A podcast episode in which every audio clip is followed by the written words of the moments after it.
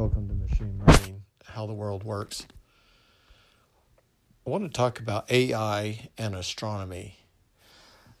Now, one area of AI that is really important is anomaly detection.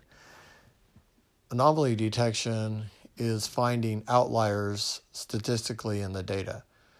And what that means um, is in that area of the third standard deviation. St- that third standard deviation is a very small part of the bell curve. And it would re- represent extreme points in the data set. So, where could this be applied? Well, I think one area is exoplanets, another is supernovas, and I want to talk about supernovas. There was a supernova called ASASSN 15PZ. And why was it so bright and hot? Well, that's kind of almost an understatement compared to our sun.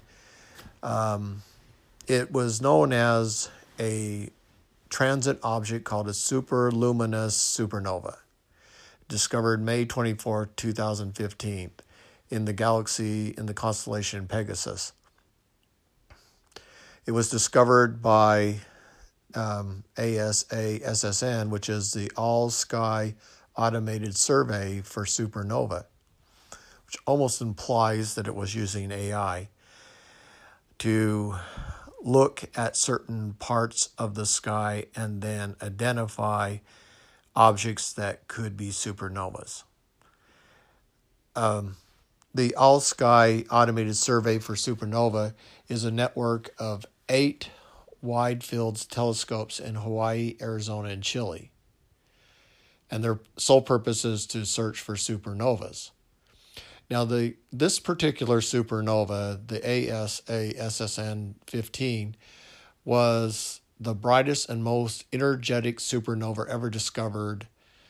It was nearly 3.8 billion light years away. It was 50 times brighter than the average supernova and about 3 times 3,000 times brighter than the previous record holder. It may have been the first time astronomers have observed a supernova with a luminosity exceeding that of a of a central black hole in the host galaxy. Well, that's assuming that uh, black holes exist. Um, I think that there is not black holes per se, uh, where you're talking about a dimension breach, but that they are there's basically just plasma and mass and uh, plasma at a certain mass would appear like a super supernova or it would appear like a black hole. So going back to the supernova, it's hot and bright because the progenitor star was a massive star and lost most of its hydrogen envelope and was surrounded by a hot, dense shell of helium. Uh, that's based on the fusion model where he, hydrogen releases its energy through fusion and becomes helium. And helium um, then, when it when it explodes, expels expels its hydrogen layer, leaving a uh, a helium layer or a core, and that core then um, is believed to become a set of compressed down into the neutron neutrons as it overcomes uh, certain barriers that like the strong force barrier. I think they call it the Coulomb barrier. Now, are supernovas the most massive stars? Um, no, there's stars that are bigger. And will these massive stars go supernova? Not necessarily. Supernova seems to be almost like a electric discharge. If you look at the um, electric universe theory, it is almost like a short circuit event. For example, pulsars. They uh, pulse at a at a certain cycle, and it it's almost as if it's uh, breaking the circuit, and uh, rather than a super rapid spin that somehow is creating discharge, it's more like an electrical event. And supernovas also follow that same uh, pattern of electrical vent in the plasma uh, buildup and discharge. However, stars with more than 150 mass solar masses can also explode into supernova. Even that this uh, exotic type of supernova that we're talking about. A hypernova is thought to be the result of a core collapse of a massive star after it's run out of nuclear fuel, and that becomes what, what is believed to be a neutron star. And physicists say that when that event happens, it creates a black hole. ASASSN 15PZ was the only supernova discovered in the last 25 years, so it's a pretty rare event. And probably with AI, we will discover more supernovas. And what they've found is that supernovas don't always exist on the edge of the known universe, which would be, what, 15 billion light years now away. But uh, they're finding supernovas in the interior, closer, uh, uh, much closer to us than was believed possible according to the Big Bang theory, which I don't think the Big Bang actually exists, and it's more of a mathematical explanation of the universe. But the universe is uh, constantly expanding. It's not expanding at a faster speed than light because nothing uh, travels faster than light. So, therefore, the universe is expanding uniformly and it is not expanding spherically as Einstein theorized, but it's uh, uh, expanding uniformly. Astronomers discovered an explosion in 1987 and was probably caused by a star with more than 150 masses. This explosion was triggered by the collapse of the star's core after it ran out of nuclear fuel. The explosion is called SN 1987A. Now, how powerful is the supernova ASASSN 15PZ? It generates 20 times the light of the Milky Way combined. It is 500 billion times brighter than the sun. Scientists are questioning how this is possible for a star that is 2.7 or 8 billion um, light years away so what they are thinking now is they want to call it a mag magnetar. A magnetar is a neutron star whose pressure and heat is burning at a rate so fast that it gives off an enormous amount of X ray and light. The universe is mostly plasma. It's doubtful that the gravity wins, crushing the proton and electron energy states causing a runaway fusion reaction that is burning up matter. Instead, the supernova gamma bursts are electrical effect of a strong current running through the universe. Hmm. That's the, according to the electric uh, uh, electric universe theory. A hypernova is the explosion of a massive star greater than eight times the mass of the Sun that has undergone a supernova explosion. The supernova usually caused by a shock wave from the explosion of a massive star colliding with the outer layers of the star that were ejected by the supernova.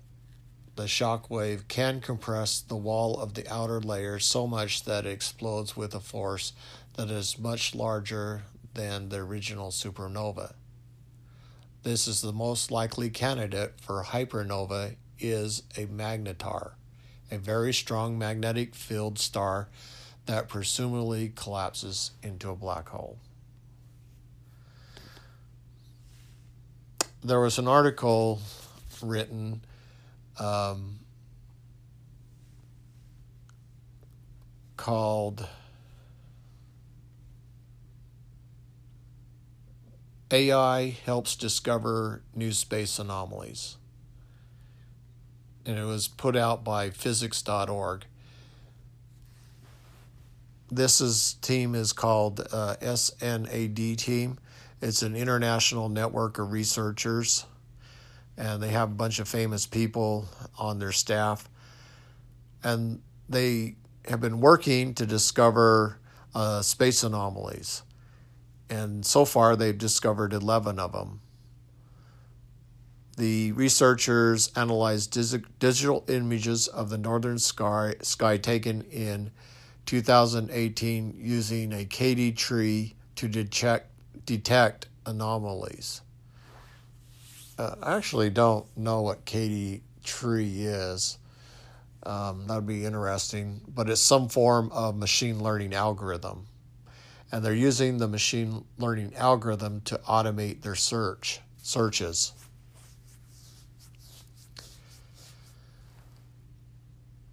Um, the total number of observations in the 20th century was still relatively small. The volume of data drastically increased with the arrival of large scale astronomical surveys. And so they with these more powerful cameras, they started to survey the northern sky and generated about 1.4 terabyte of data per night of observation. Well, you can imagine how fast an exabyte would uh, would occur. So you take your terabytes, and then at a thousand uh, terabytes you get a petabyte, and then a thousand petabytes you would have a um, uh, an exabyte. So then that would mean a thousand times a thousand, which would be a million. So a million uh, terabytes of data would be an exabyte. So they've got lots of data that they're digital data that they're analyzing, and now they need an automated way to search through that data looking for things like variations of object brightness as a function of time uh, identify flashes of light in the sky, and then follow the follow that light to see whether or not that light becomes brighter or weaker over time. So they have to have some system of analyzing millions of of points in the sky uh, with million real light curves and then catalog that. And they did that and they called that catalog ZTF 2018, and they they um, in the catalog they have seven simulated light curve models of types of objects under st- study, and they follow some 40 parameters, including the aptitude of the object's brightness and time frame.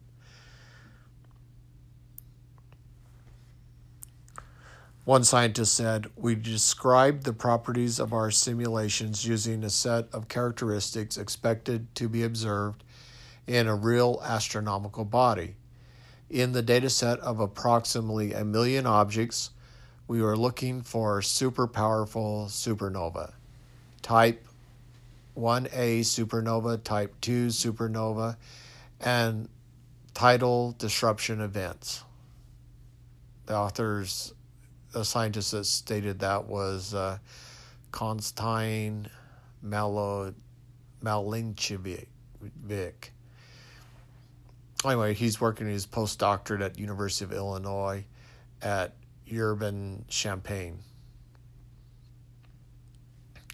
So basically, they de- they using these forty parameters, they are looking for objects as anomalies and so they they will take and filter out the objects that don't have certain properties of light and variation in those light and prediction predictable positions in the sky and what's left is the anomalies and the way they're uh, creating those characteristics is by the light curve. Um, so the they run the data through the curve data through the KD tree algorithm, and it's this it states that the KD tree is a geometric data structure for splitting space into smaller parts by cutting it with hyperplanes, planes, lines, or points. So in that way, they can uh, then identify a piece of space, and that that piece of space then can be analyzed for certain properties uh, associated with a supernova.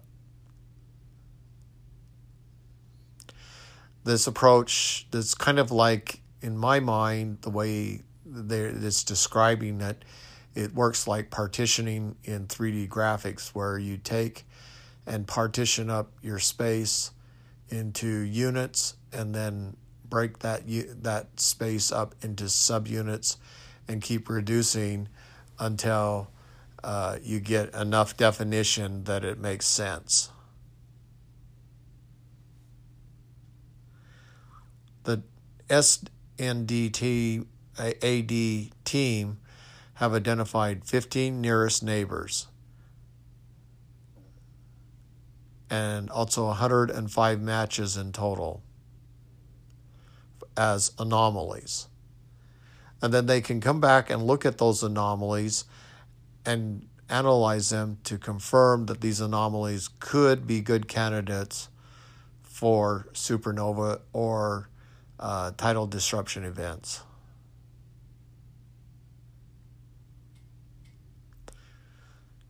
So they're hoping to find rare objects in the sky as they analyze all this data and apply machine learning to uh, to process the data and look for anomalies. They in the last part um, Kornovalov states their observed manifestations are expected to differ from the properties of known objects. In the future, we will try to use our method to discover new classes of objects.